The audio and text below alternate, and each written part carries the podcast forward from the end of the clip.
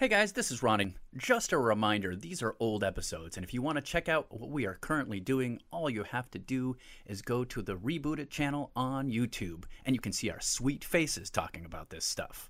And announcing a new podcast with Ed Greer, Ron Swallow, and producer Bill called The Greatest Pod. Check it out wherever you get your podcasts. In addition, if you want to support us monetarily, all you have to do is go to patreon.com/thegreatestpod, and you can sign up for the $5 tier that gets you extra podcasts, or sign up for the $7 tier that gets you the extra podcasts and art sent directly to your house. We've got a new TeePublic store for you to get all of the cool shirts that you could possibly want. The Mumbo Gumbo, the Pop Art Reboot Crew, the classic logo, and then, of course, the Rebooted Drinking Game, which has Jensen Ackles and DJ Qualls, among other fan favorite comments. So do yourself a favor. Go to tpublic.com/user/reboot-it and pick up your favorite t-shirt. So thanks for listening, and thanks for supporting Reboot It.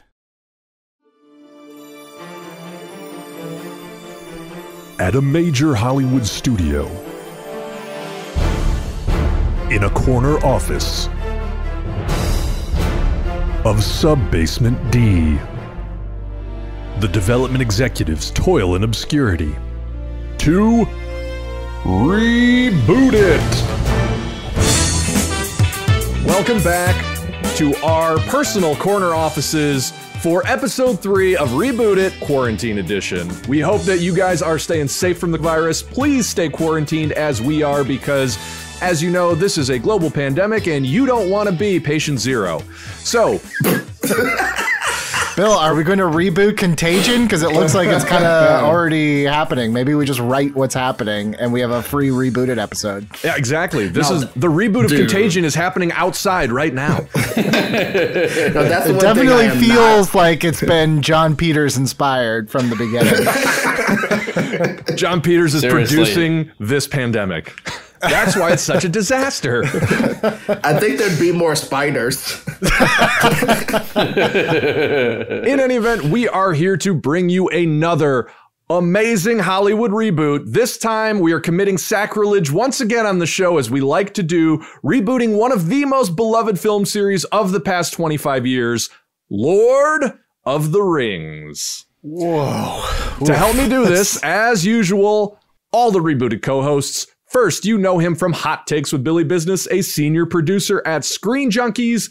Billy Business. Oh, man, I am excited to talk Lord of the Rings. Nervous because I know Ed hates it. But either way, I've got my Eye of Sauron t-shirt. I'm ready to, I don't know, those movies were so perfect. I don't know what to do. This will be a hard one. It's wild because they are rebooting Lord of the Rings even as we speak. They're doing an Amazon TV show.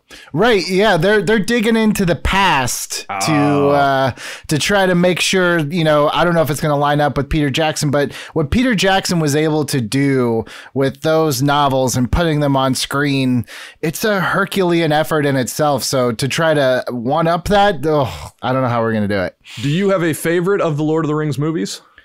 I actually think that my favorite is The Two Towers. I think it starts because it doesn't have to set up anything, and it's just amazing emotional stuff with Sam and Frodo, but also like some of the best just fight scenes ever put to film, war scenes with the Battle of Helm's Deep. Totally agree with that. That's my favorite for all the same reasons. Let's check in with the other guys. You know him as a co-host of Nerd Goat. You've seen him on The New Negroes on Comedy Central, and you catch him every week on Screen Junkies Universe, Mr. Ed Greer. Hey, guys. I do not hate Lord of the Rings. It's just old, and some parts are dumb. And I just really like you, Ed. That's how I describe you to people. He's just old, and parts of him are really stupid. Hey, I can't be a genius all the time. So basically, look, I like Lord of the Rings just fine, but I don't have the connection to it that I think at least two of the four of us have. So I think that's going to be necessary, and carving through what we have to do to make this a viable movie now, or a viable series of movies now, for people who don't quite, you know, clutch these things to their breast as they go to sleep at night, like some people. So what was your favorite of the Peter Jackson Lord of the Rings? Or are you a Ralph Bakshi guy? I'm definitely not a Ralph Bakshi guy. I love that rotoscope animation, but come on. And also, I got to say, Lord of the Rings has been rebooted, what you just said. The Ralph Bakshi version is different than the version in the illustrated books. Which is different than the version that we got where Legolas became a ninja. I'm quite sure in those Tolkien books, Legolas was not a ninja. Okay? So they've already kind of reinterpreted these guys. So it's like, if you're going to get your medieval knickers in a bunch, just don't. Like, I would think the ninja thing is the most Ed Greer suggestion for Lord of the Rings that I have ever seen. Like, yo, you know what would make this old ass story better? Good ninja, bro. Dude, I'm mad that he beat me to it. You're absolutely right. I was going to make Legolas Snake Eyes from G.I. Joe. Well, another man who loves putting ninjas in everything, you know him as the co-host of the Nerd Goat podcast, Ron Swallow. Hello. I don't like anything you guys are doing right now. Ron's already coming in hot. Ron, how do you feel about the Peter Jackson Lord of the Rings? Are they everything you could ever hope to see or no? I mean, no. I mean, I'm a picky piece of shit when it comes to books. But they were great. I loved them. It looks beautiful. It gets the basics of the story right. I think it actually does miss a few things that I think, honestly, we could do. But I don't know. Well, you know, I don't like to say that I'm smarter than somebody who's, you know, Peter Jackson. But I do think that there are aspects of the story that we were talking about beforehand that I think that we could get right that they didn't get right in the movies. So yeah, I think we could do it. I'm not excited about whatever weird changes you want to do, but you know, that's neither here nor there. Well, let me be the one to cop to the fact that while I have, of course, seen the Peter Jackson movies multiple times, I have never read a single word of a Lord of the Rings book. So I will be the most heathenous here in the group today. And just to give a little bit of setup, as we always do, The Lord of the Rings was first published in 1954 after a good almost 20 years of work between The Hobbit, which was published in 1937, and The Fellowship of the Ring. J.R.R. Tolkien, of course, the beloved author, who then went on to really expand his Middle-earth mythos even more with ancillary works like The Silmarillion, which gives like 10,000 years of history of Middle-earth. So there is a deep, deep well of material to pull from here.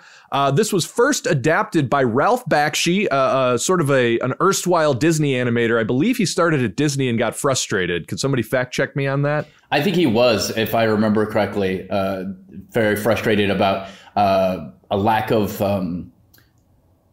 being able to draw outside the Disney style or something along those lines. If I vaguely remember reading an article about that. Yeah, he was a classically trained animator who became a big figurehead in the counterculture during the 70s. So Ralph Bakshi did an adaptation of Lord of the Rings that nobody really loves. It basically condensed the epic 3-volume book into about a 75-minute movie, which was a little bit weird. But also did some things that would carry over into the epic 10-hour Peter Jackson trilogy, which won all the Oscars when the final movie was released and generally set the tone for what blockbusters would be in the 21st century. So that's kind of what we're up against. I'm not seeing anything about Bakshi working for Disney. I know that, you know, he kind of, along with Disney, is one of those pioneers of animation. But I just read a huge book about Peter Jackson, the making of these Lord of the Rings films, and there was a lot of inspiration that he drew from them. And yeah, it cannot be understated. There's a reason why there's lots of books. There's hours and hours and hours of documentary footage about the making of that trilogy, because it was the impossible task to do, and somehow they did it. Oh, they broke incredible new ground, like cinematically with the techniques that they use, technologically with the way they advance CGI, just in terms of opening audience perception. The idea of doing an epic fantasy movie as a big budget blockbuster was considered nonsense until they did it. Yeah. So, this is an important series of movies, maybe only rivaled by the fact that The Lord of the Rings, aside from selling 150 million copies, is kind of also the book that did for epic fantasy, what The Dark Knight Returns did for comics. It's like, that was the first time that somebody was like, oh, this could be real elevated literature. Absolutely. And all of my favorite authors are pretty much inspired by Tolkien. So, Tolkien changed the game for the novel. Peter Jackson changed the game for cinema. And now, how are we going to change the game with our version of Lord of the Rings? So, hubris for a fall, you guys. Well, all that said, as we always do, we want to ask, what does an audience bring to this? If we're releasing a new Lord of the Rings in theaters, what are we up against? What are the preconceptions? What does an audience need to see? What do you think an audience doesn't want to see? Jump in. Yeah, I think the double-edged sword here is that because it's only truly been done one way, I think that there are opportunities for us to try different things because it's only really been attempted once, yes, there was the Bakshi one. So, but in terms of like the general public, most people only associate with the Peter Jackson movies. So we do have like a lot of different avenues that we can try to do things. The other side of that is everybody almost universally beloves those movies. So when someone goes into a Lord of the Rings movie, the bar is already set so incredibly high that you can't really bunt on any of this. You have to swing for the fences with every single choice you make because people are walking in and they already got the best version of that story for a lot of people. Ed? Well, I've been being quiet because I've been listening and I've been trying to be very respectful, and I'm going to continue to do that. But I do think because people do have such a perfect version in their head, and I don't know how much we're going to be able to countermand that, I think that's the reason why these people who are doing the new Lord of the Rings stuff are kind of going in the history of it and trying to do almost like a prequel approach or different stuff like that. I think that's smart because if you look at the history of it, I've always been, and this is just me letting it out, I've always been very disappointed at the treatment of Sauron. Sauron runs this town. Sauron run by the town, okay?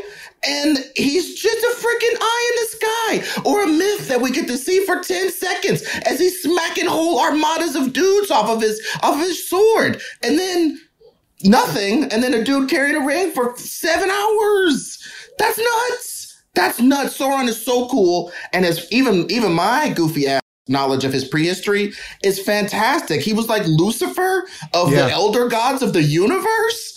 Oh, there's so much there. And there's so much, even if we did attempt to take certain story elements from the ones that exist, we could show how they relate to that old history in some way that's better and different. That's what I got to say preliminarily. As somebody, again, who knows nothing about like the real backstory of Lord of the Rings, that was the thing that always tripped me out in the Peter Jackson movies is like, Sauron was just treated as like evil for evil's sake, which never works for me in any story. Even John Milton in Paradise Lost improved what happened in the Bible. You know what I mean? Like, you have to give the character something other than just, well, he's the most evil. Why? Just because he is. Yeah, I agree with that. That's why I want to explore more about what makes someone be that evil, what makes someone invent a circumstance for evil in this way, like with the rings and the distribution of them, whether we want to abide by all that mythology, but like what makes one invent a whole new way to spread their own essence or their own evil, either way you want to think of it, throughout the universe in that fashion. What motivates somebody to do stuff like that It's never explored. We got a bunch of guys walking, and this beautiful Jedi genius from the past is just sort of giving short shrift and he's evil, he's in a ring. Man. Yeah, that's crazy to me. And it's so interesting. Even if he is just evil because he's evil and he's the personification of all evil, then I at least need to understand, like, what is his end game? Because that was the other thing that was kind of unclear in the Peter Jackson movies was like, all right, fine, you take Sauron as just he is what he is. So then what does he want? Like, what does it look like if he gets what he wants? And that I was never clear on either. Mm. I have a follow-up, but I want to hear Ron's take before I jump back in. Oh, it's okay. We're waiting, Ron. Go ahead, Ron. Oh. First off, I think we need more walking and more songs. And also I would like more people smoking pipes. This is going to be great. Also, if Tom Bombadil isn't in this fucking movie, I will burn you all to the ground. I just want you to know that. I want Tom Bombadil in this goddamn movie as a comedic break. That's all I want more than anything that has happened in a movie. Actually, what I really want to do, Billy talked about this a little bit beforehand. When you read the books, you kind of realize there's this big class difference between Frodo and Samwise. And I would love to see where we go with that. Like, I would love to explore a thing where we talk about not only friendship, but how classes disappear once you're in some kind of emergency, some kind of thing, or, you know, a war or whatever type of thing. Once you're in this most dire of circumstances, it doesn't matter how rich, poor, in between, or weird you are. It all comes down to choosing to be friends and sticking together. Because to me, that's the story of the Lord of the Rings is people coming together to fight people who are trying to destroy their lives, whether you know the reason behind it or not. Is not as big a deal to me. But if you don't have some walking in this, I don't know how I'll feel. I'm very confused by your commitment to the walkings. Look, there's a lot of scenes in while reading Lord of the Rings where they walk through beautiful forests, and we forget like the part that the walking isn't the important part. It's how cool the land is. It's how glorious and beautiful life is. Mm. And I know it doesn't sound like a big deal to some people, but really Sauron's goal is to destroy beauty, because his version of beauty is, you know, death and volcanoes and darkness and unhappiness. It's industrial. I mean, very much what Tolkien was all about, nature. And Sauron was kind of, you know, you see it, especially with Saruman, tearing down Fangorn Forest to make all these new armors and armies and weapons. So I agree with you. I think there's there's kind of like a couple central type of themes. One of them is like nature versus industrialization. Then there's definitely class kind of differences in the books. In the movies, I don't know if you would really pick up on the fact that Sam is not an equal to Frodo. He is definitely underneath. He is like a butler to Frodo in the books. Mm. But to take it back around to Sauron, I do think one of the things about the movie, and again, like they tried to do everything, and I think they did a fantastic job, but they blow over to me what is one of the most important and interesting parts about Sauron is that, you know, he's got this one ring to rule them all. They don't really talk about the fact that Sauron made a bunch of rings of power, gave them to important people, and then used his ring to control all of them. And the men, the kingdom of men, all those kings, they went along with it. They were just fine. Galadriel and all the other ones, they kind of have their rings of power almost like stowed away. They don't use it. Whereas the kings of men, they are corrupted by Sauron's power. So you know, there's a line that Galadriel says, you know, 9 rings given so-and-so. And she's like, but they were all of them deceived. And I feel like that one little 2.5 minute, 90-second chunk of just a exposition is so ripe for storytelling and carving out who Sauron is and what he wants that I feel like we'd be remiss if we didn't. That's what I'm saying. That's one of those angles that was left wide open for us to explore. And actually, Bill, I think this is something you would love, because really what it is this guy's all about order in his view of order. So he's basically taking away freedom again. And that's what the difference is. It's between fascism and freedom. Just hearing you guys talk about this stuff, the fact that this was written literally like during and immediately after World War II makes a lot of sense. Because this entire idea of like, and frankly, I never got this from the Peter Jackson version, and I definitely want to start here. This idea of like, all of us as individual races and tribes have all this bad blood between us, and that's almost blinding us to the danger of this greater force that wants to come in and wipe us all out. And so the fact that that greater force, to Billy's point, is using these kind of like insidious temptation methods, and then meanwhile all the common folks are too busy squabbling amongst themselves to realize that that's happening up above their heads. I love that, and I never got any of that from the Lord of the Rings movies. So I think there's like a pinch of it. You kind of get a vague sense of it in the Council of Elrond scene, where it's like, I don't trust an elf, and, you know, kind of like belittling the dwarves. But again, it's like a vague sense, because they can't stop and be like, I don't like your race. You know, there's definitely digs of like, you know, Elrond says like the dwarves don't care. They just, all they care about their riches and they hide in the mountains. Like there's lip service to it, as you said in one of our other episodes, but it never is really truly shown that Middle-earth is kind of a place that is divided, and Sauron, the deceiver, is taking this opportunity to kind of divide and conquer. See, I like that. And I think that there's something to be said for the fact that Americans in entertainment generally, I think, are a little bit more attuned to British culture now than they were then. And this idea of like a class system and like lords versus peasants and the way that that is still real in a lot of parts of British culture. I think that awareness in an American audience or a global audience would help drive some of this home. Like I would imagine that's probably why Peter Jackson avoided some of this, is because it felt too rooted in British culture and he wanted to get away from that. That would, I don't know, just speculating. So let's continue down this road then as we talk about like what story we're trying to tell. We know that we want to portray the fractiousness of the different cultures in Middle-earth and the fact that there is an opportunity for this insidious force, while the people are distracted, to come in and start corrupting all the leaders.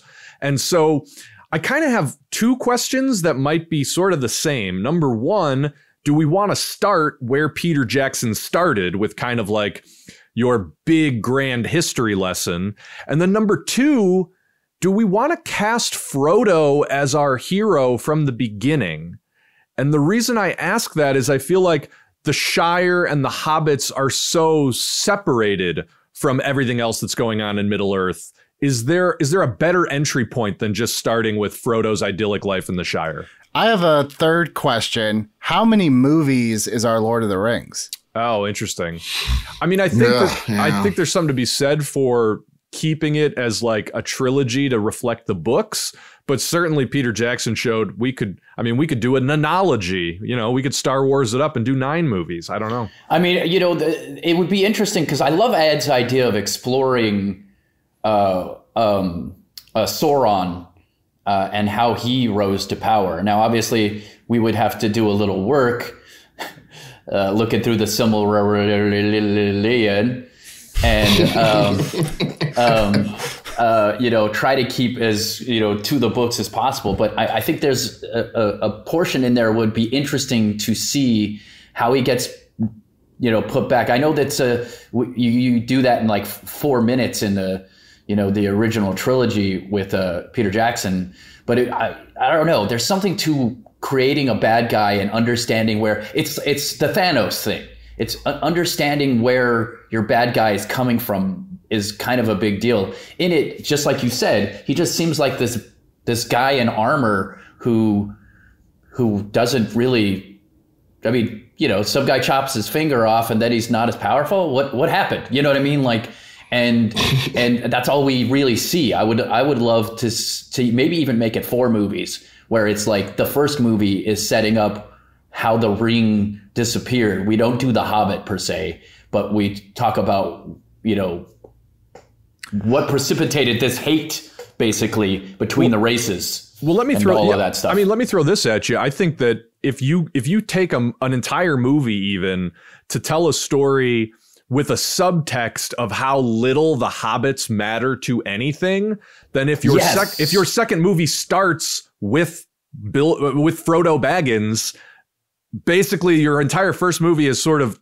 told you to think about like him and his race and his life are inconsequential to everything. And then you pick up the story at the beginning of the second movie with him.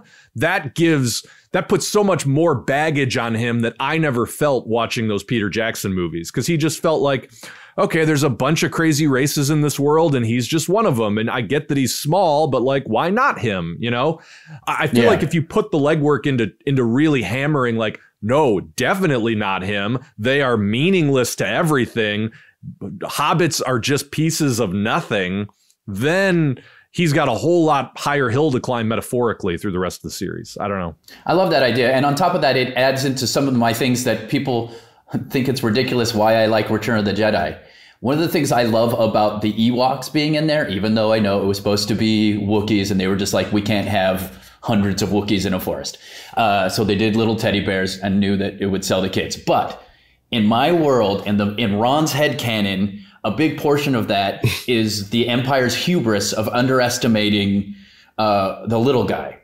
And I think that's a big thing that happens with the hobbits, is that everybody underestimates them. Everybody thinks that they're not like, they're specks. They're not important to the world. Mm. They're not the guy with the magic sword. They're not the elves who can run across the treetops like, you know, magically. They're just these dudes with big feet who farm and eat breakfast 3 times a day, you know? I love that the heroes of the movie are the guys who you don't expect to be the heroes. That's one of my favorite things about the books. You know, I almost wonder, is there a structure for this where you do a trilogy and each movie of your trilogy, it's like the first movie of the trilogy is all about Aragorn and the second movie of the trilogy is all about the elf. I don't know if you want to make it all about Legolas, but it's all about the elves.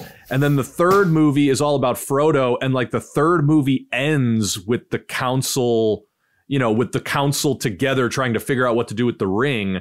And then it's almost like you set yourself up for a whole other trilogy where these, you know, the band is kind of together.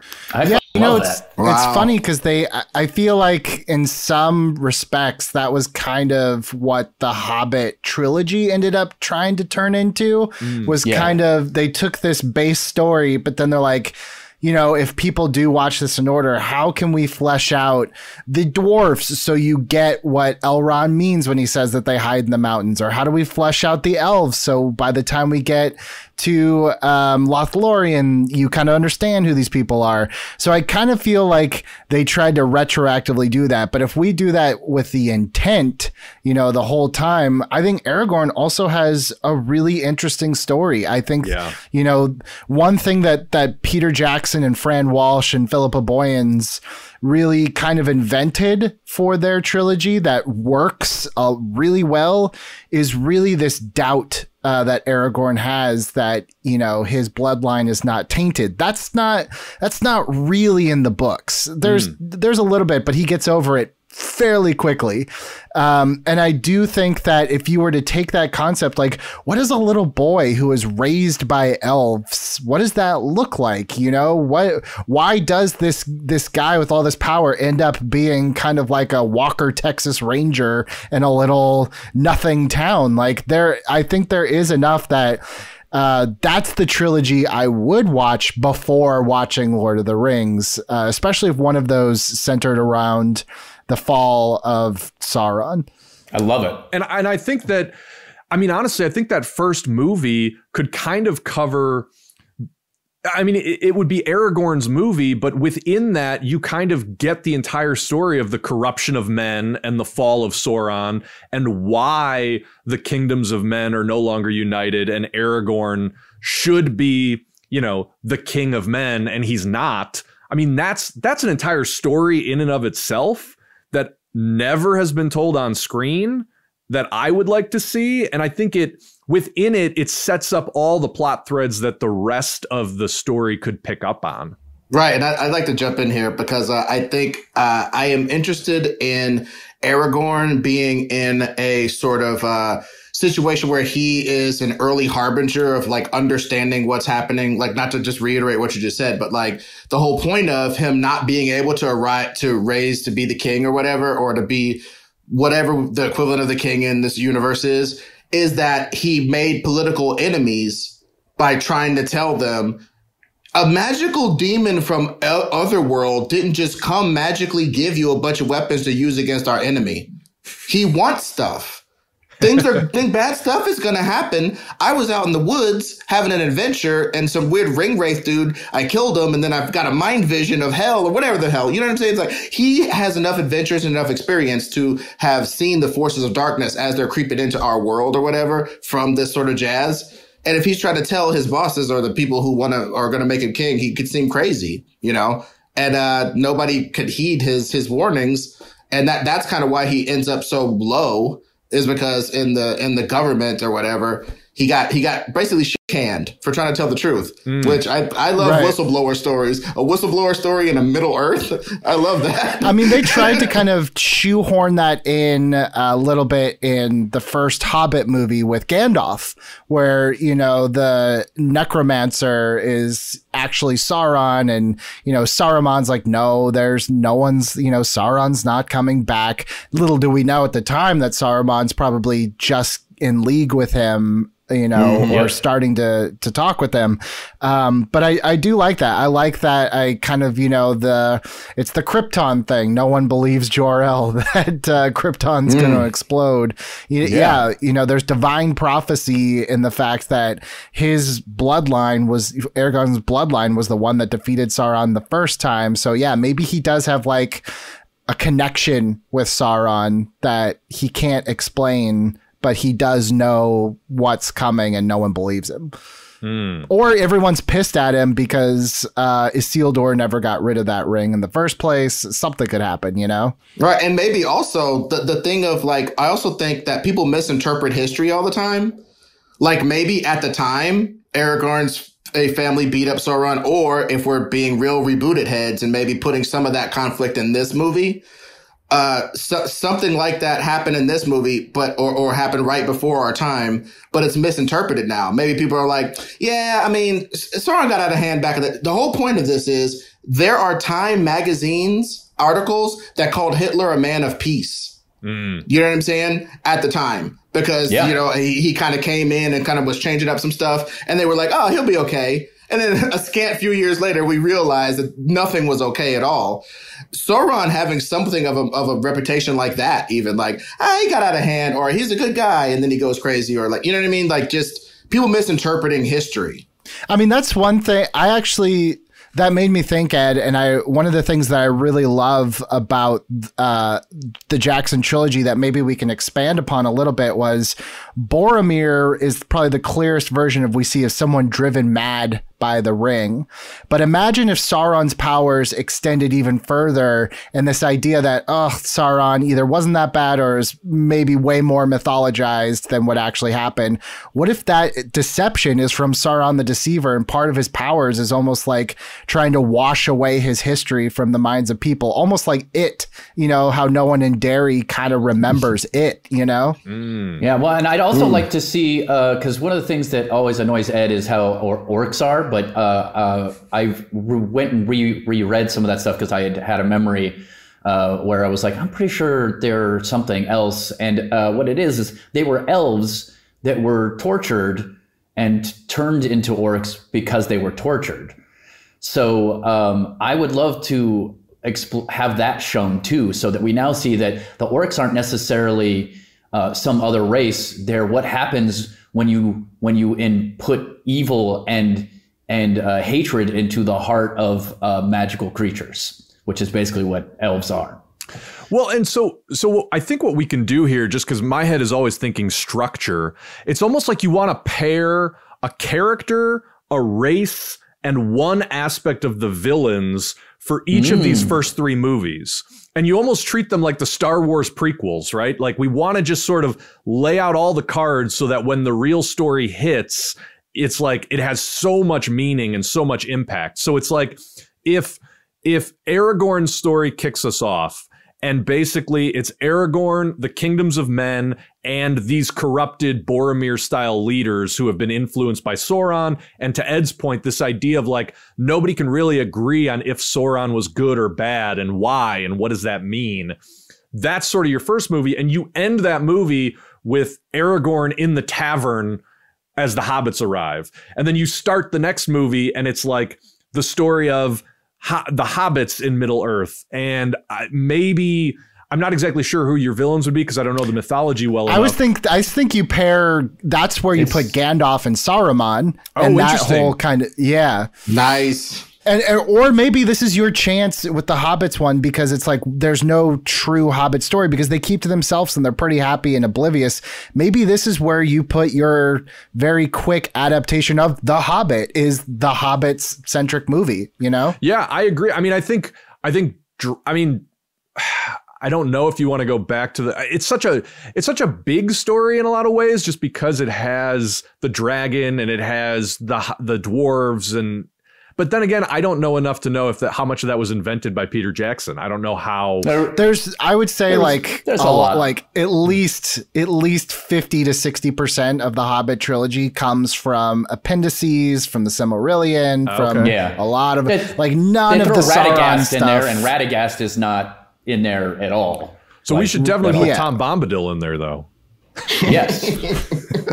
Well, there you go. Now Ron's happy. But I do think there's something interesting about the relationship between wizards and hobbits, because it's like Gandalf relates most to these kind of, this puppy dog race of hobbits.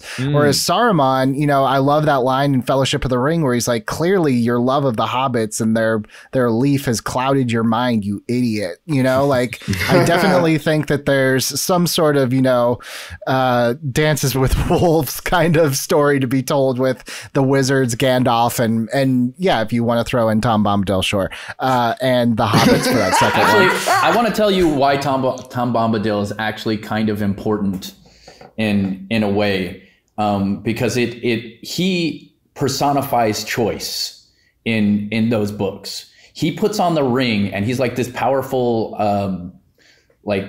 God, like forest god, basically. And he's like, but he just likes the forest and he doesn't care about power. He doesn't care about ruling anything. So the ring has zero effect on him. Mm-hmm. And that may sound weird, but it's also one of those things where you start to see the ring. It isn't about the ring. It's about the wearer. It's about the person who puts on the ring.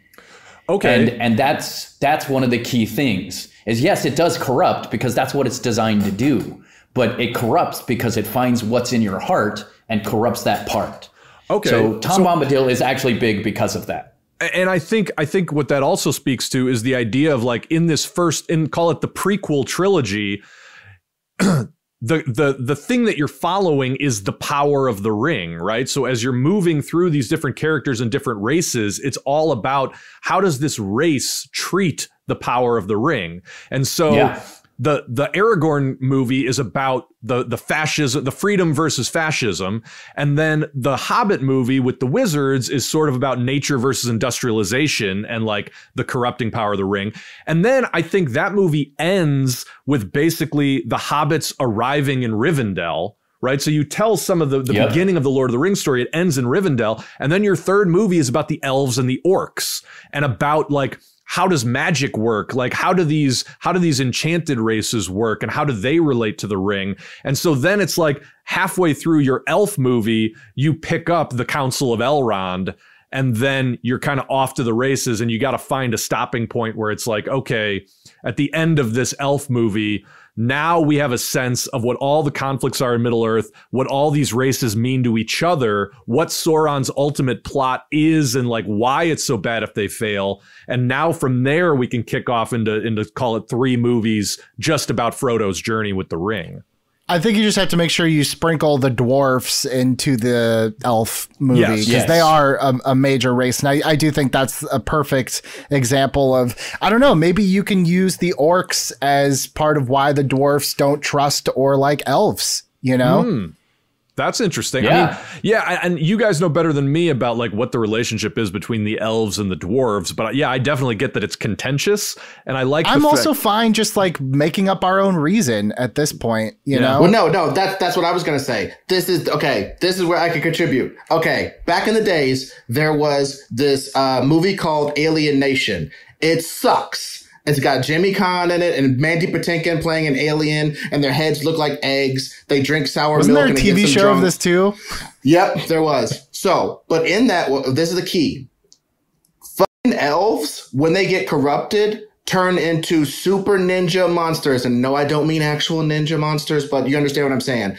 It isn't that 3 of our fucking hobbits and a fucking guy with a sword can beat up 100 of them. No. 2 orcs, your whole village is dead. And the reason is because this particular evil of Sauron infects elves, who are the best fighters, the best people, frankly, in our universe. They're just the illest. So when one of them gets corrupted and turns into one of these creatures, it is apocalyptic. So when you see 10 orcs and you got 100 soldiers, you guys better run. And that's what's so scary about when the Sauron stuff gets into elves, and why elves have a real vested interest in hiding the fact that they're even corruptible in this manner. You know what I mean? That it's well in their interest to hide their major weakness, that when they get corrupted, they become the most awful thing in the universe, which could make all the other races distrust elves quite a bunch. Yeah, I love that. And elves' isolationism, them and dwarves have one thing in common, which is they're thinking that all the things happening in Middle-earth and all the tumult that happens in Middle-earth ain't got nothing to do with me, baby. Mm. I'm an elf. I'm in a tree. I'm making cookies. I'm slicing fools up. You know what I mean? Or I'm a dwarf. I got money. I don't care. This war brings these other factions into the war with man, and the Frodos and them are too weak to help themselves. Men are too corrupt and aren't together. And these other races that can help them, the dwarves and the elves, are isolationist. So over the course of the movies, we get everybody involved. This is great. I love it. I really like that. And I can't believe I like it. This is going much better than I thought it would go. No. You can't have John Peters. Why do I always forget this is coming? Why did I say something positive? What was I thinking? At least this one has a spider in it. Boys, I am here to put my magic on this franchise that oh so desperately needs it. First of all, is anybody showing COVID-19 symptoms? You're all good? Yes, we're good. That's too bad. I was kind of hoping I could get some publicity for the company if one of you guys had come down with it, you know? So here it is, gentlemen. We are tackling the biggest franchise of the past 25 years. There's nobody better to be doing it than me, John Peters. And here is what I need you guys to do. The only way to improve the biggest franchise of the past 25 years is to take influences from the other biggest franchise of the past 25 years. And when I look at Avengers and I look at Avatar, there's one thing that I know this movie needs, and it is blue aliens from space. I need blue aliens from space in this Lord of the Rings movie. Aliens make this fantasy something that people want to see. People don't like fantasy, they love aliens. Put it in, and I will hear nothing about it from you. All right, make sure you don't get COVID-19. Wink, wink. Goodbye. Okay, I have an idea. I think I have an idea. I think we're going to be okay. Okay. This might take some inventing. This might exist already in some form or fashion, but if we're talking about Sauron, and we're talking about he's kind of a Lucifer, how do we know that maybe whoever created this universe, the race that created this universe, they're just kind of in the bigger galaxy. Sure, they're blue. He's got a helmet on most of the time anyway, so we don't know what he looks like. Why can't Sauron be from this ancient race of like Eternals? And that's kind of your alien, you know? Okay. Shaping the world how he wants it to be, how he thinks it should have been the whole time. I'll allow it. I mean, listen, I think there's enough wiggle room between like alien versus weird extra dimensional being that maybe you can think are like angels. I mean, that works. Yeah, I'd say, yeah, maybe his race of eternal gods created this earth, and he from the get-go was like, this is not how it should be. And Sauron's desire for powers to shape it the way he said that it should have been done millennia ago. Ooh, boom. I like this a lot. I actually think you could get, and this is the thing that the Peter Jackson movies never did. Like the magic in the Peter Jackson movies is very inferred, right? Yeah. Like aside from Gandalf sort of riding on a horse as a bright white light comes out of his staff, it's like you never see magic really happening. Yeah. And so I would almost think that there's an opportunity to break some new ground with like, all right, what do the gods of Middle-earth kind of look like or manifest like, or, you know, what does their power look like? That could be really cool. Yeah, that's cool because like us seeing these like Elohim, you know, proto universal elder guys and seeing their attitudes about creation and what their ideas are a little bit, we can see why, yeah, like you said, Billy, why Sauron wants to do what he does, which informs him as far as his goals more than, frankly, I've ever seen before already. Yeah. Also, it increases the danger because they're against Darkseid. Yeah. I mean, that's it. It increases the danger 100-fold. So that's even better. So this is going really well. I guess the last question to ask is like, once we get into the meat of the Lord of the Rings books, was there anything that the Jackson movies did that we want to do differently? Was there anything that they left out? Was there any emphasis placed here and we want it placed there? Like what else? What other changes do we want to make? Can I name one thing, please? Because I think I'm the most divorced from this, and I think I can speak to it. The difference that I would love to make is if we're trying to make these things so epic, I want a lot of the eye candy in the Peter Jackson ones were real set pieces, as in how people used to think of set pieces, as in a set piece was something that was super huge and didn't necessarily have anything to do with the overall plot. You know what I mean? They did a bunch of fighting that I felt like, I don't really know how this really, like, I want to do the eagle scene. I want them to try to ride some damn eagles and get shot down and messed up by Urukai and orcs. You know what I'm saying? It doesn't have to be, oh, where were the eagles? No, we tried to ride eagles. We rode eagles for 30 minutes in the movie. And then my eagle got shot in the neck and I fell from like 1,000,000,000 feet and I crashed through the forest tops and I almost died. And now we're walking. You know what I mean? I would love for us to be able to say that to the audience, that we tried all this magical. Gandalf tried to teleport us there. And it didn't work because they blocked us with this thing. You know what I mean? I want our characters to have some reason to go through all this other than we chose to walk. We tried everything. We tried magic, eagles. We tried to ride griffins. We tried to do a lot. And we were stopped at every turn. And we still got here and we still destroyed this ring.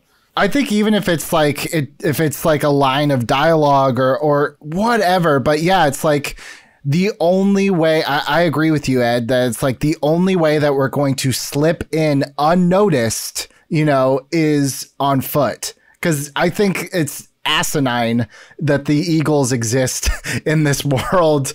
It makes me kind of hate the eagles a lot in Jackson's movies because in The Hobbit, they drop them off like halfway there, like tauntingly, that they can see the end result. It's like, why didn't you just take them all the way there? There has to be an in-story reason. If Sauron has radar, I don't care what it is, but the only way, and maybe that ties back to the hubris. It's like Sauron has forces looking out for eagles and everything, but he would never think that we would just walk right into his backyard, you know? How about one scene where eagles are being harassed by the ring wraiths or something along those lines, and they're protecting their young. But again, okay, here's the thing, guys. This is a key opportunity for us to talk about isolationism. What the hell do the Eagles care? that people on the ground are getting messed up.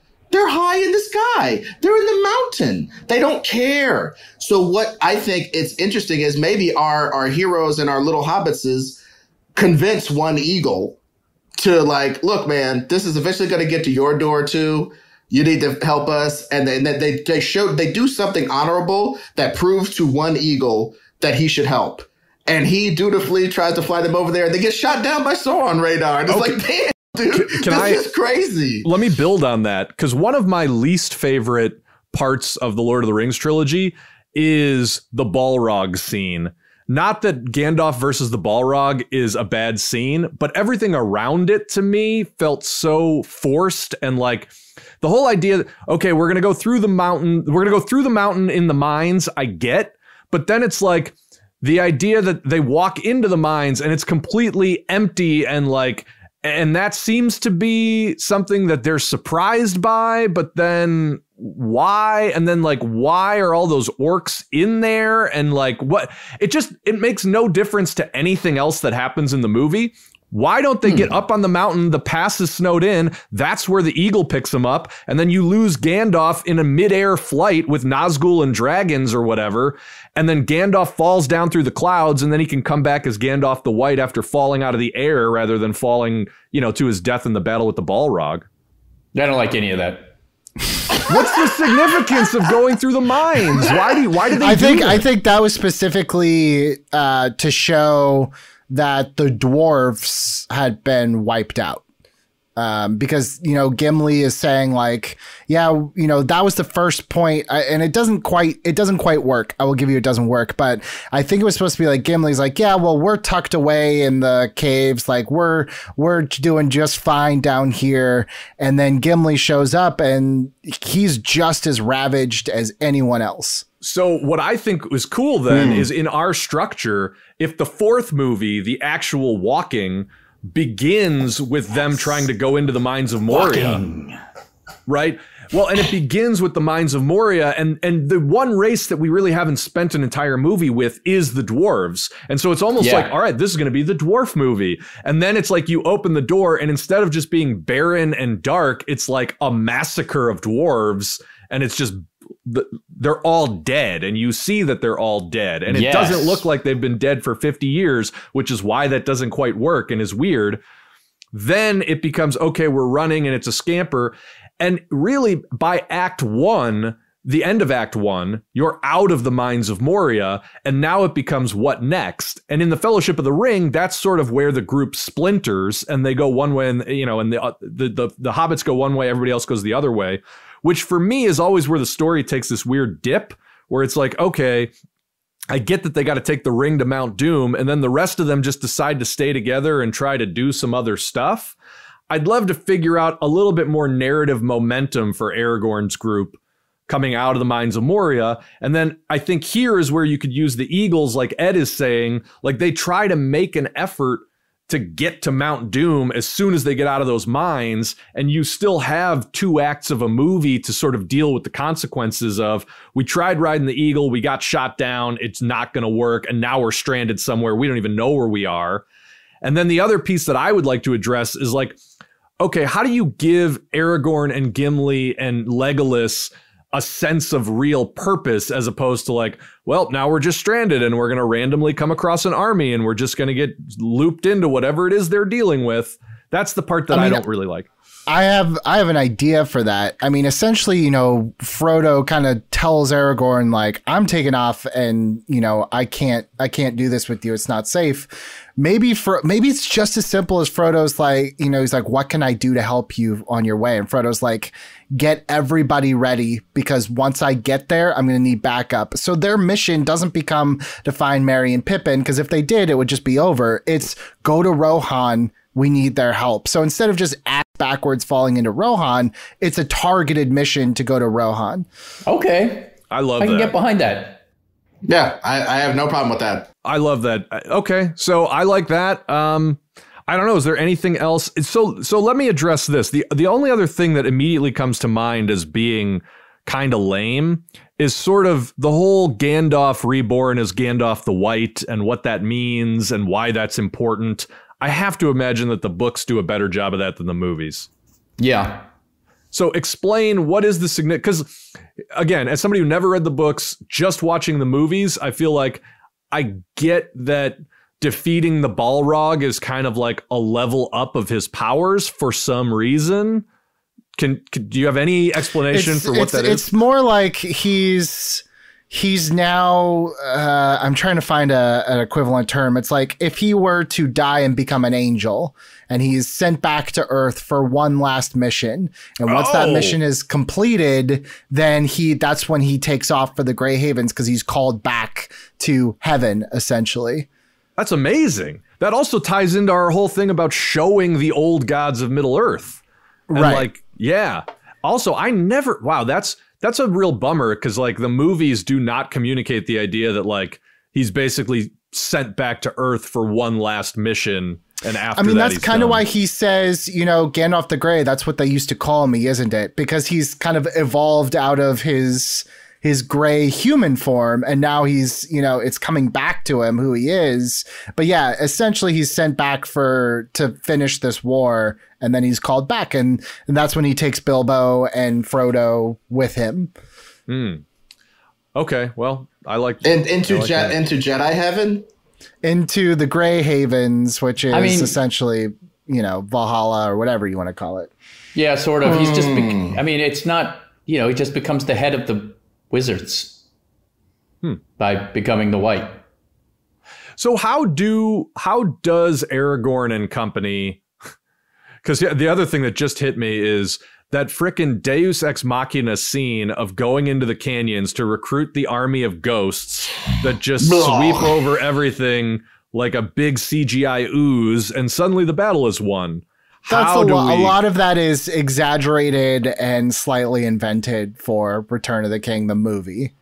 This is my solution for that. I think, part of my solution for that.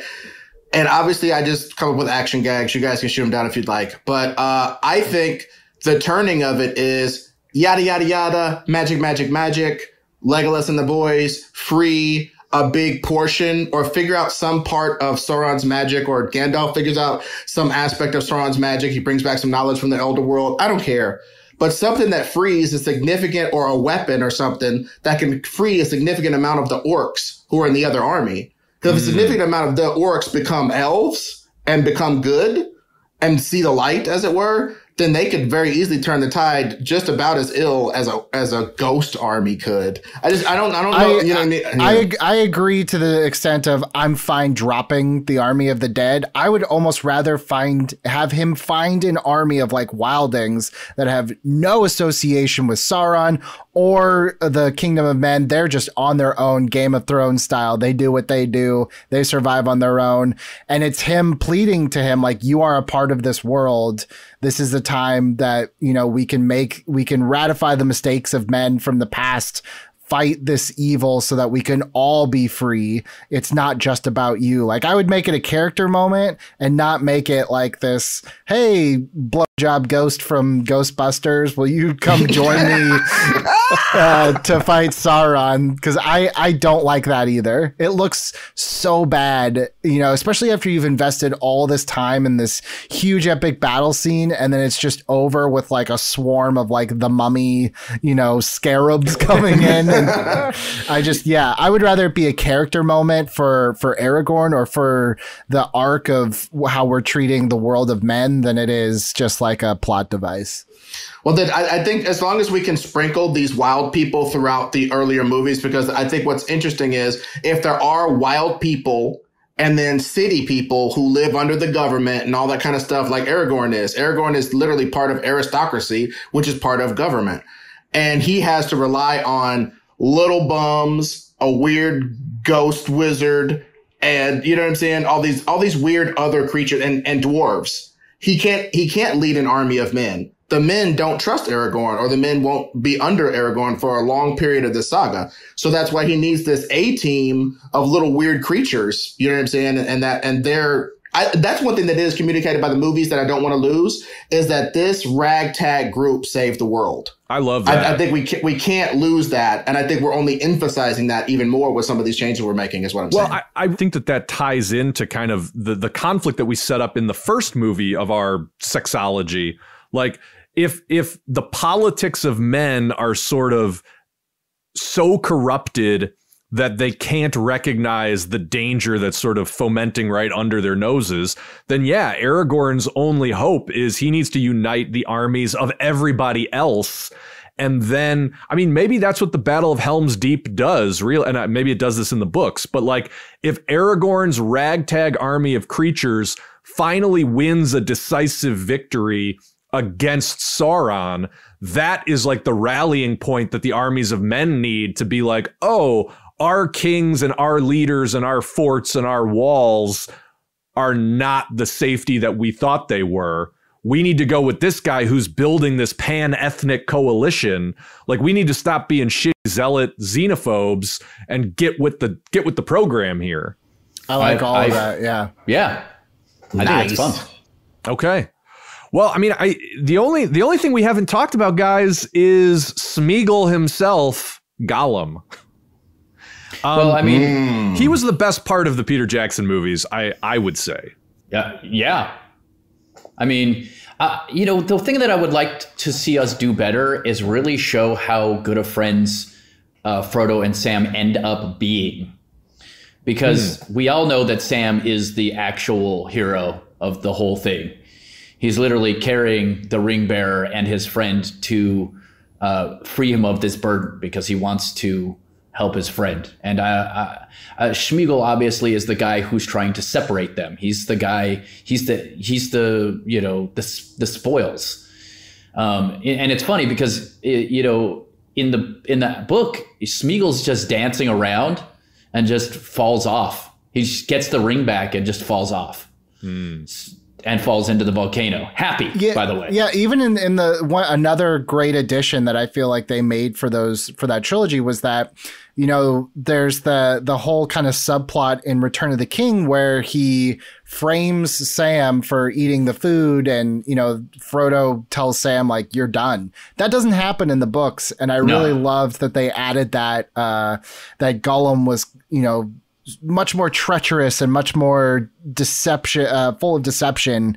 So I kind of feel like I would like to see maybe a stronger kind of link, maybe instead of just, his desire for the ring, it is like, if we're really going with Sauron is in the minds of people, give him a stronger link to Sauron. 'Cause really, Frodo doesn't realize it. You know, he wants to believe that Gollum can be redeemed because he really wants to believe that at the end of it, he himself can be redeemed.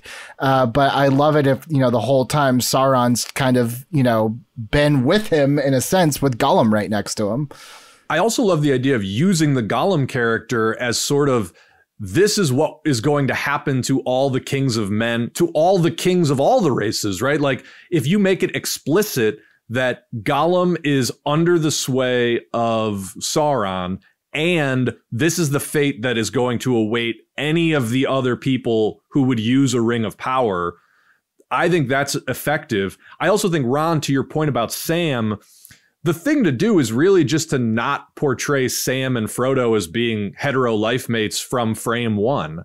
Like, that's the thing that I think if you really do lean into the class difference and the fact that Sam is just kind of seen as like the trusty houseboy, and by the end it's like he's proving himself, and Frodo now has a totally different estimation of Sam than we saw him have at the beginning. I think that I would love that. I think them having some great conversations along the way where Frodo really starts to see Sam as just another person, like as an equal. Like, he realizes that this whole thing is not smart. Like, this whole idea of treating people differently because they do a different job, or, having people as almost indentured servants. I don't know, something along the lines of like really realizing all of that along the way, I think, as well. Also, would be a big help. One thing I would also add, and maybe this is sacrilegious, but I really would like to explore more about what would happen when different people get the ring. We get to see, I guess Boromir is his name, the guy who got his head chopped off in Game of Thrones, right? He gets it for 5 seconds and he's like,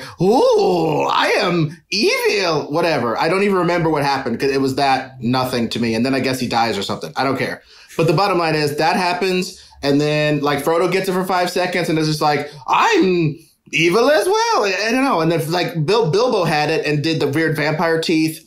None of this means anything to me, guys. I'm sorry. I didn't read a billion books to support it, so none of that means anything. It's not moving. It's goofy as hell. Well, that's why that whole setup with the ring, with the leaders is important, I think. Right. No, I agree with that, which is what I'm saying is I think we need to show more either power, either those other rings in this time, in this reality, instead of putting them in the far-flung past. Like I think we're kind of talking about suggesting showing that they're actually real existed in this world. Like it's almost like Sauron gave nuclear bombs to different groups. Yes. And they decided to use the nuclear bombs different ways, you know, or use certain technology. I get that. But like, I just want more of like what happens when different people get the ring? Because I think a really interesting scene that I've never even seen hinted at is like, or maybe Samwise got it for a second, but like Frodo can't hold it because he's an aristocrat of the freaking Frodos, you know, of the hobbits. He's a person who can have a manservant. So he's a privileged person. So his privilege, when he grabs the ring, he starts thinking about having a larger house with more servants and this, that, and the other. And maybe Samwise can hold it for a second and not feel anything because he's just a humble guy. But he holds it for like 2 more seconds and he starts to be like, I want a big house and I want to have the power to subjugate the people who used to subjugate me. Mr. Frodo is now my slave. And they take it out of his hand. Like, dude, what the hell is going on? Like everybody, I want some machinations in the story throughout 6 days movies of different people touching the ring and us seeing the different ways that power infects different people across different strata. I think that would be very interesting dramatically is all I'm saying. And let me say that I also like that because it makes every single time that Frodo puts on the ring to escape a problem, that more of a choice that he has to make, not a choice he wants to make. And that much more damaging because he can start looking a little Gollumish. You know what I'm saying? He could start looking a little Gollumish. You know what I mean? Yeah, I like that. Okay, cool. Are there any other story things to address before we move into casting this thing? I think we got it. We've made, and you know what I was noticing? It's weird, by the way. We've made this like The Wire. With all these creatures, right? We focus on the different groups across the seasons and it all coalesces to a larger story about this drug dealing Sauron and his coke rings. This is great. I like it. I love the class warfare, the idea, you know, the xenophobia, all this stuff that I feel like should have been there to begin with. I like making that the text. So let's talk about it. We've got a lot of roles to cast. I don't know if we're going to cast everybody in this thing, but we definitely need to cast Aragorn. We probably need to cast Gandalf, Frodo, Sam, maybe Legolas and Gimli if we want to go there. And then I think there's an argument to be made for casting Galadriel, for casting what's the name of the prince, the princess of Rohan? Eowyn. Yeah. Arwen. Arwen's the elf princess that's Aragorn's love interest. Eowyn is the Rohan. That's right. I always get their names confused because there's like 47 names that don't have 2 letters off. Even I have that. Dude, somebody tell Tolkien to stop getting wild with these vowels. Like, what the hell? Even I have to complain about that. Put some consonants in there, you freak. So with such a sprawling cast, I'm not quite sure where to start. Does anybody have a strong suggestion for any member of this cast? I have a strong suggestion for where we need to start, and it's at Gandalf. Because if Gandalf doesn't work, this is a bunch of ass.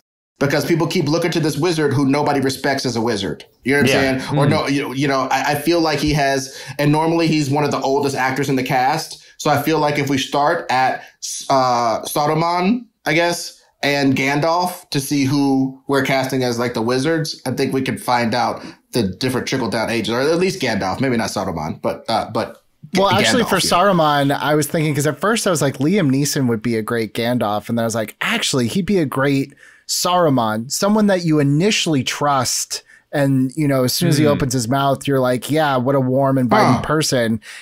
But when he turns that tide and becomes like Ra's al Ghul from Batman Begins, you're like, damn, we trusted the wrong guy, you know? It's so funny because the easy answer for who is Gandalf to me is Ralph Fiennes. Have him play against type as Voldemort, still within the same sort of milieu, but just play the opposite character. Yeah, that's an interesting. I was thinking Daniel Day-Lewis. Big swing coming out of retirement. I would love to see what his prep for being a wizard is. I just think he's a great actor, and he is the age and the look, and he's from England. I was also thinking Sam Neill could be an interesting choice. I think he might have actually been up for a role in the original Jackson one too. By the way, Daniel Day-Lewis is the name we should have come up with when we were casting Lex Luthor in our Superman episode. Totally. I drink your kryptonite milkshake. Yeah. I like Sam Neill, though. I mean, you also get the 90s nostalgia points for people remembering him from Jurassic Park, and he's going to be in the new Jurassic World, so he's going to get a bump from that. Yeah. And he does have, I mean, he has that kind of combination of fatherly presence, but also mischievous wink in his eye. Yeah, I think he'd be great. I kind of like that. I like the wink in the eye because I saw him in, it's either Hunt for the Wilder People or some shit. Taika Waititi did this movie about a little kid who gets lost in like the outback forest or whatever with Sam Neill, and Sam Neill plays a guy who's like wife dies, but he's so like after his wife dies, he's like, I don't want to talk. The person I wanted to talk to is dead. So and he plays just such a deranged but yet lovable guy. Gandalf, I want Gandalf to have so much power and so much wisdom, but at the same time, there's some Yoda to it where it's kind of making him a little weird. Like, if Gandalf was a little weird in this movie, I wouldn't mind it. You know what I mean? Because he has so much power and so much responsibility. He has so much power and so much responsibility, but he's just a man with immense knowledge of things, but just a man. I think he's walking around with a sort of Lord of the Rings conflict in his heart all the time because he's so powerful and has all this magic and has all this repository of knowledge that's weighing on him. You know what I mean? I just think he's a little weird. Sam Neill's pretty weird. I like it. That's what I'm saying. And I like Jeremy Irons for Saruman. Oh, wow. That's a good choice. Coming from the shoe tops, Ron. Yeah. That's a really nice choice. And actually that makes me think, as long as we're thinking of older actors, Timothy Dalton as Elrond might be a pretty sweet piece of casting. Oh, I didn't even think about that. Elrond, yeah. Yeah, yeah. Yeah, because, he's a handsome-o. Yeah, dude. And I think we know who could be Legolas. If you say Tom Holland, I'm going to kick you in your mouth. Hey, by the way, Tom Holland as Frodo, not a bad casting decision. Actually, that isn't a bad casting decision at all. That's pretty good. Yeah, you know what? I'm saddened by the fact that is accurate, what you just said. Yeah. I was trying to fight it, but yes, this sort of aristocratic English person who has more power than their youth would suggest, and obviously, for, the hobbits age at different rates and stuff. Yeah, like a young lord. That's kind of what Frodo comes across as in this, is sort of a young lord, even though he's old. For Sauron, are we doing where you don't really see, like, do we want a name actor? Or is it just like a VO thing? Like, what does a Sauron even look like? I don't know. I think giving him a face creates more fear. Don't you guys agree with that? I do. I think, and especially as his face disappears, as the power inhabits him. But remember, he's going to have to be blue, no matter if we do it. His true form will be blue. It's Billy Crudup. We're going to get Billy Crudup out of Blue Man Retirement. I really like that, Bill. His true form, like he can almost, like, you know, like the biblical Satan shifting into a serpent. Like he can look however it's most pleasing and deceiving to whoever he's speaking with. I think I'm just trying to think. Ewan McGregor. Oh, Ewan McGregor as the devil is a nice piece of casting. Yeah. Oh, I like that. He was good as Black Mask. Yeah. Ron's killing it on the casting yet, today. But I saw the F-word compilation, and he does look like he can play angry very well. Well, I was going to... I mean, another pretty freaky in it, honestly. Another idea for Sauron is that he appears to every race as a member of their race. The idea that he has this constantly shifting appearance. I love that. Yeah, and then I think, you know, you can kind of give him his true form whenever he ascends to real power, but like you almost could use a bevy of different actors. Make it a real Bob Dylan and I'm Not There situation.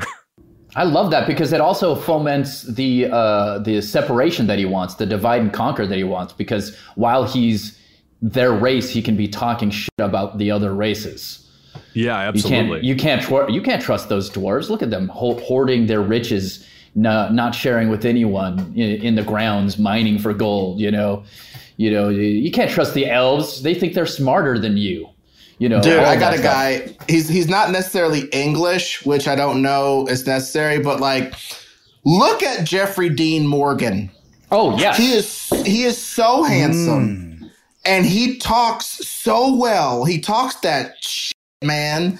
Jeffrey Dean Morgan talks. He's going to be like, hey, Aragorn, you put on your poop pants because you're about to poop your pants. I just think he's got a little bit of that, like, if they were redoing Devil's Advocate right now, he would play the devil because he can do all the devil speeches. He can lay it down. And he's just, I think he's great. I hate how much I think he's great. I love him. That's not a bad choice at all. I wouldn't mind Jeffrey Dean Morgan as Aragorn either. I mean, I feel like he could pull that. I think he'd be a great Aragorn. He would be. I think we should go with our Wolverine choice, Logan Marshall Green as Aragorn. Oh, he doesn't have. I don't think he's got the presence of being a king. Though, that guy. No? Yeah, nah. But also, though, for Aragorn, how old is Aragorn supposed to be? Because I mean, honestly, Jeffrey Dean Morgan is older than 40 and under 55. That's kind of his area of playing. Yeah, Aragorn's like 30s. Well, Aragorn is truly like in his 80s because he has the blood of the Dunedain. So you can fudge it. He can be whatever because he's going to be 80 some odd no matter what he is. You know, you didn't even have glasses on when you said that, Billy. You didn't even have glasses to push up. Actually, he's one of the Dunedain. I'm saying he appears relatively young and badass. So I think I think you could still do like, you know, I think Viggo Mortensen comes off, I don't know how old he was, but he comes off as like a 44-year-old man in those movies, you know? I guess he kind of does. You're right. I agree with that. I always took him as being older. Yeah, I think he's playing in his late 30s. But yes, I agree with all these. There's not nothing to quibble over. Let's keep thinking about Aragorn, but I got to throw out there, it is a crime that Brendan Gleeson did not play a dwarf in any of these movies. He should absolutely be Gimli. Brendan Gleeson is Mel Gibson's sidekick in Braveheart, who's been in he's been in so many movies. He is a wonderful Irish actor. He looks like a dwarf. He could bring that performance in Lord of the Rings by John Rhys Davies is wonderful.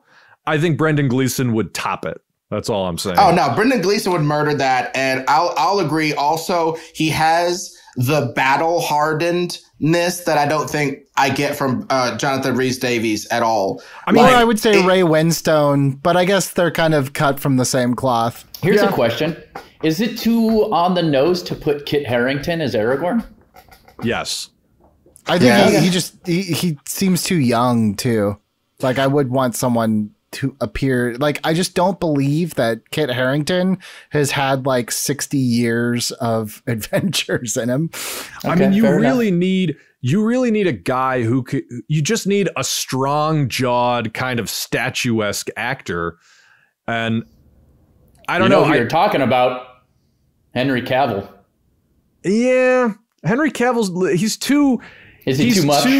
No, I mean, first of all, he's too overexposed, but also that's true. As Ed has said before, there's just an inherent darkness to him as an actor that I feel like he doesn't have the bearing. He doesn't have a kingly bearing to him. You know, what about Christian Bale? Not a bad idea. I mean, he's a great actor. He would get in super shape. I think he already knows how to fence and stuff. I kind of want him as Boromir. He's 46.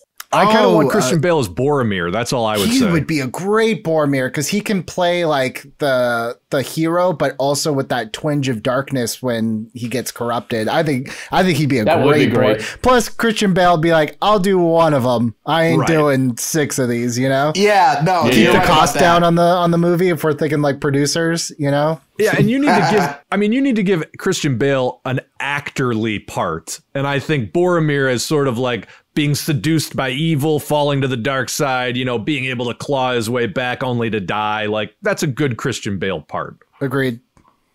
Man, Aragorn's a hard one. What about Denzel Washington?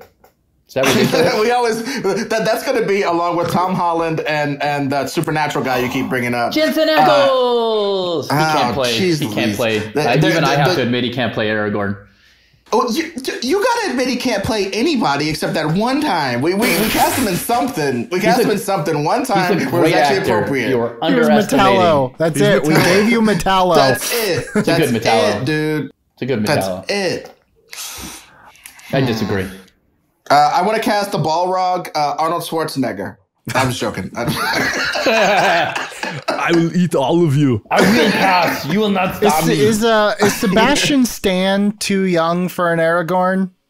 Ooh. No. Ooh. No, he's not. I'm thinking how he looked in like Infinity War, and I'm like, that looks very Aragorn-y to me. Dude, I agree as well. And that's what I'm getting at. I think Aragorn in action movies, every action star is played by a 46-year-old man. But I guarantee you the script called for a 25 to 36-year-old man. You know what I mean? So, like, let's kind of try to get more close to what... Yes, beautiful. Yeah, this is beautiful. I love that. Awesome. We did it. Just a couple other... We're going to play Arwen. You know, Arwen's another one where her role was greatly expanded for the movies because she had nothing to do. They pulled appendices. They made up some stuff. Like I have jokes about it. I know that romance is definitely something like we don't want it to just be, you know, all testosterone. I think there can be romance, but I also don't know if it needs to be as much of a driver for Aragorn as it was in the other trilogy, if anything, just to keep these like different from each other. Well, I also think that's why Eowyn becomes a more important character because she sort of had an underserved arc in the Peter Jackson trilogy. I feel like you could definitely expand her presence. Sure. Honestly, if we're the masters of the universe, if we're the masters of this universe, why can't she be in the band? I don't get why there's no girls in the band, dude. As they walk across the world, trying to gather forces to help them, they come across Eowyn's tribe of people or whatever, and maybe she's not in with the kings of the Niflheim or whatever the hell it is in the book. Maybe she's one of the wildings. Kings of the Niflheim? Whatever. I'm just saying. I think, Ed, what you're saying is it could be kind of two separate things. That would actually be a good role for Arwen, and the idea of like a romance developing as they're out doing all this cool stuff between Arwen and Aragorn. Well, that was the original plan was that and they shot a lot of stuff. There's footage of Liv Tyler at Helm's Deep, and if you're eagle-eyed, I think there's one shot that's still in there where you can see the back of her head at Helm's Deep. She was a part of the crew, and then they realized fans were just like the news got out and fans were like, nope, not having it, so they acquiesced. But I do feel like, remember, that was around 99-2000. We're now in 2020 where I think attitudes and mindsets have changed. I'm fine with having either Arwen, Eowyn, whoever you want.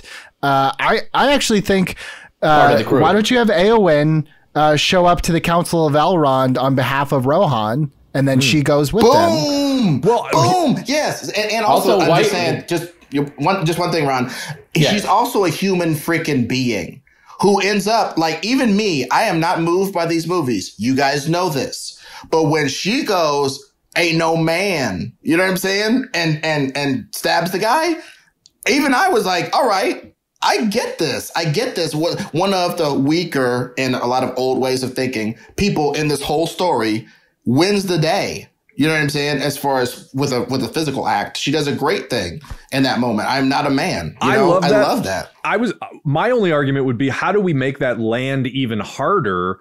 And the idea that, like, yes, Eowyn and Arwen can be at the Council of Elrond, and Eowyn is not allowed to go, but Arwen is, and Aragorn is more sympathetic to the kind of egalitarian ways of the elves than the patriarchal ways of men, sets up Eowyn as even more triumphant when she does don the armor and go out and kill a Nazgul.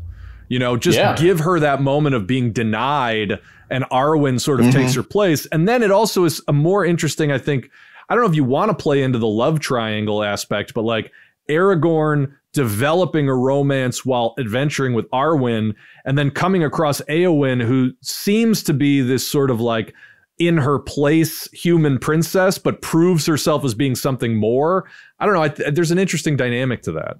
I'm open to that. We just got to play with that more. I love that. And, I love that. We kind of have to. I would love to be able to have discussions about how this was written by a dude in the 30s and the 40s and the 50s who, you know, was living in a different society. And there's no reason we can't update and have women be just as big a part in the action. There's also an argument to be made that Legolas is just a woman in this. Down. Absolutely. Oh, yeah. Actually, that seems like a way easier solve. Yeah. Played by Gal Gadot. Legolas. I was going to say, it's that's the worst dad joke I've ever heard. I don't like that. And then you'll get all the guys on Reddit like, Legolas of a character now because it's a woman. See, and you know what? I would argue, producery hat on, that's good press. The more press we get with bullshit like that, great. Bring it on. Complain. Yeah. Look like a sexist piece of shit. It's going to be great. I love it. So I would say we would be committing a great crime if either female Legolas or Eowyn is not played by Emily Blunt. Oh, yeah. No complaints here. No complaints here. Yeah, I don't have any.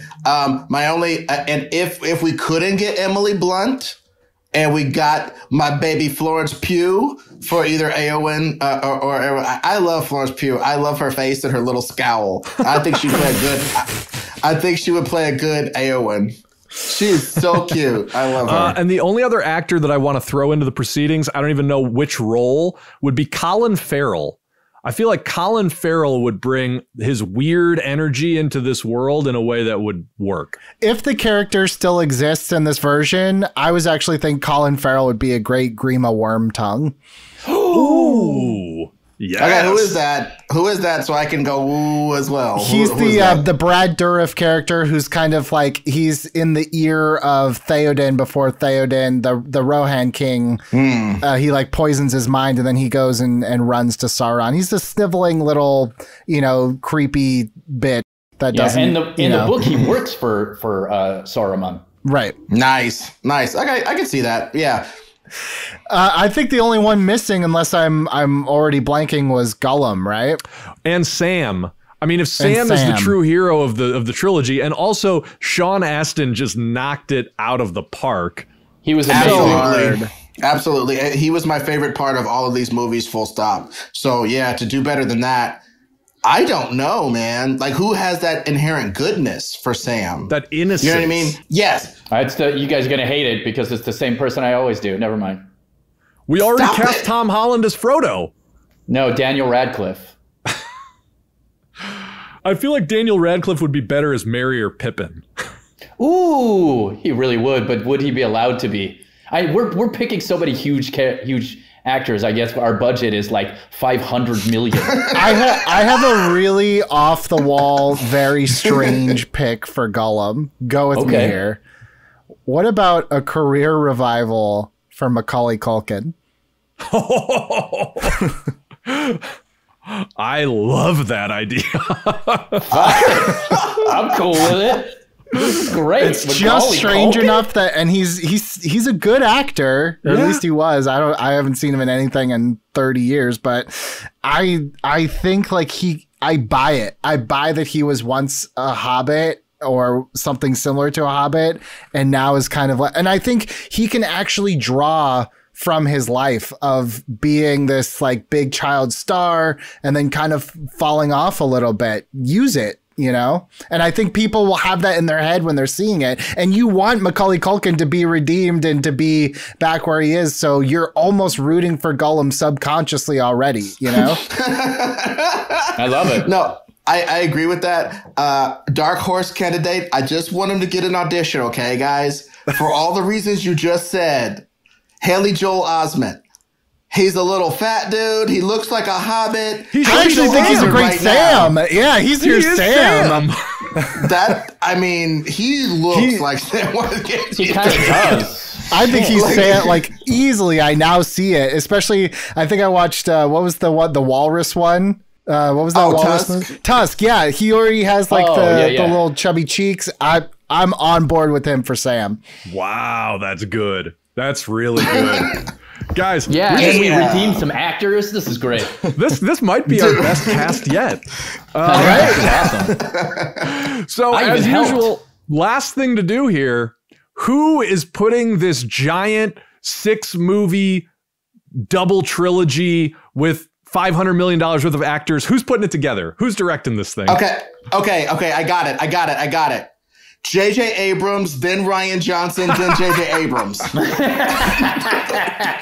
What about just, I'm thinking of like taking these big movies and what about like a Ridley Scott? I don't know if he has it in him to try to do all these, but I would love to at least see him take a swing at it. No, I see that vision. I think we get somebody like that, but that's like 50 instead of 70. But yes, I totally see what you're saying. There is something interesting, though, to Ridley Scott directing the first movie, the Aragorn movie, because I think that's most in his wheelhouse, like the darkness overtaking the world of men and the king losing his birthright and like the seedy politics of it all. That is a Ridley Scott movie.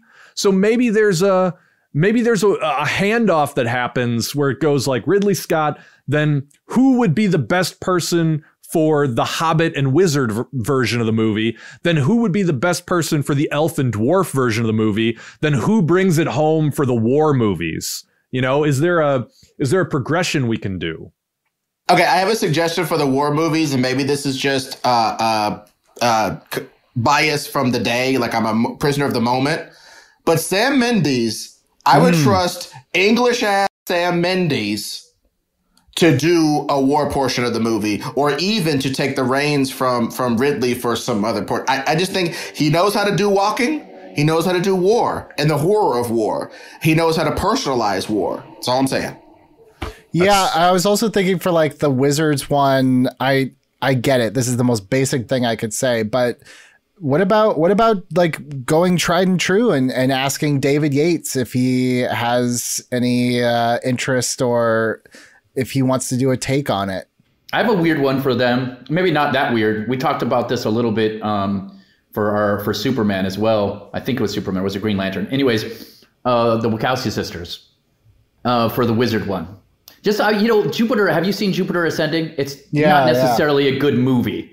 But the way it looks, I think they could pull off the fantasy element of that world very, very well. And we've talked about how groundbreaking Lord of the Rings was graphically, and I would propose that they could do something similar as well. I don't know. What do you think? Who's the Peter Jackson of our day? Because I'm tempted to say somebody like Jon Favreau. Because Jon Favreau knows about that CGI life, and he knows about, like, I think him getting out of Marvel and Disney's bosom for a second to do something as epic as this could work. I don't know. You know what I mean? Like, actually, I have one more kind of pitch. What about this could be for any of them, but I was thinking specifically like Hobbits and Wizards. What about Matthew Vaughn? Because I think back to like X-Men First Class, where he takes something kind of magical and kind of, sci-fi-ish, like the idea of mutants, but paints it in this very relatable, real world kind of aesthetic. So if he were to take something outlandish like Wizards and Hobbits, but put it that kind of spin on it. Also, I haven't seen a Matthew Vaughn movie that I don't like. No, he's a talented director. I would almost say put Matthew Vaughn on your Elves and Dwarves movie, just because I think that sort of grounded actiony spin on something kind of weird and heightened is better for your Elves and Dwarves. But I could see that for sure. I think I'm getting stuck on the Hobbit movie because I feel like you just need a director who's exceedingly like humanistic. And that's where you kind of lose me with the Wachowskis is like, I agree with everything you said, Ron, but like they don't bring a warmth to their movies that I think you would need for that second movie. You definitely. What about a Brad Bird for the Hobbit one? Oh, that I can get on board with. I think that's kind of interesting. Yeah. Oh, and I also want to throw, as far as somebody who can do medieval crap, but with a little heart, Michelle MacLaren, who directed a bunch of Game of Thrones episodes, some very key, big, battle-y Game of Thrones episodes. I'd like to throw her name in the hat. Just like I said, in the spirit of these, a lot of times we're just trying to get two or three names in a room to battle it out. And I think I would love to have her be in there as somebody who, like, she has extensive experience with this medieval crap.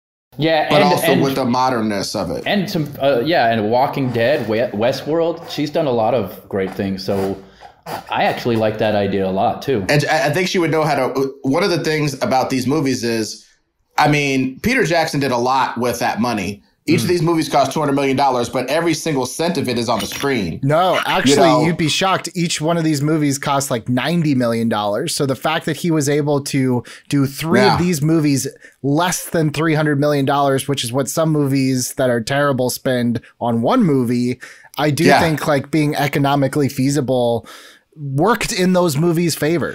I mean, I think there is something to be said for like, if you kick it off with Ridley Scott and he sort of, you know, he gives you the paints that you're going to work with, but then you put together a coterie of TV directors, but like elevated TV directors. So it could be Michelle MacLaren. It could be Cary Fukuyama. It could be, you know, any of these people that work on sort of this next generation of television.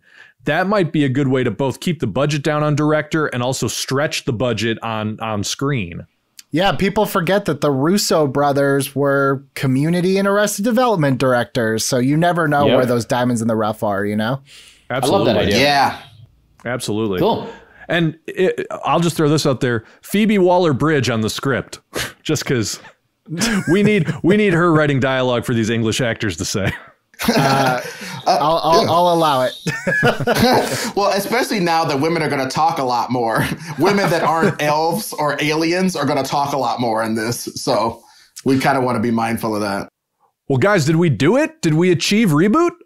I think we did. It took us 2 hours, but I think that makes sense with 9 movies. Well, you know, it's we walked the long walk to the Mount Doom of rebooting. Well, if you guys liked what you saw here, you know you have to hit the subscribe button. What are you doing? We've got unbelievable content. We rebooted Star Wars. We rebooted Superman. We rebooted Batman. And you won't believe some of the reboots that we have coming up. Hit the subscribe button. Get active in the comments. Tell us if you like it. Tell us if you don't. And wait until you see. We're going to be in a little bit of a similar milieu for the next one. But it also blends it with some sci-fi weirdness. So maybe John Peters will be happy because he seems to like to blend those two things. In the meantime, if you want more content while you are battling the coronavirus, you can look up the Nerd Goat podcast hosted by Ed Greer and Mr. Ron Swallow, or look up Hot Takes with Billy Business hosted by Billy Business. And of course, Billy and Ed are both on Screen Junkies Universe Weekly. Check them out on YouTube and come back here next week. We're going to be back with an interesting episode. Take care, everybody. Enjoy your quarantine.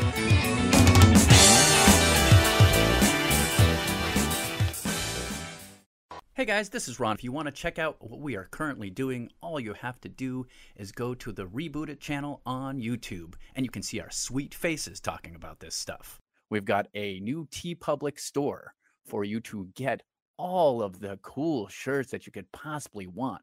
The Mumbo Gumbo, the Pop Art Reboot Crew, the classic logo, and then, of course, the Rebooted Drinking Game, which has Jensen Ackles and DJ Qualls, among other fan favorite comments. So do yourself a favor. Go to tpublic.com/user/reboot-it and pick up your favorite t-shirt. So thanks for listening, and thanks for supporting Reboot It.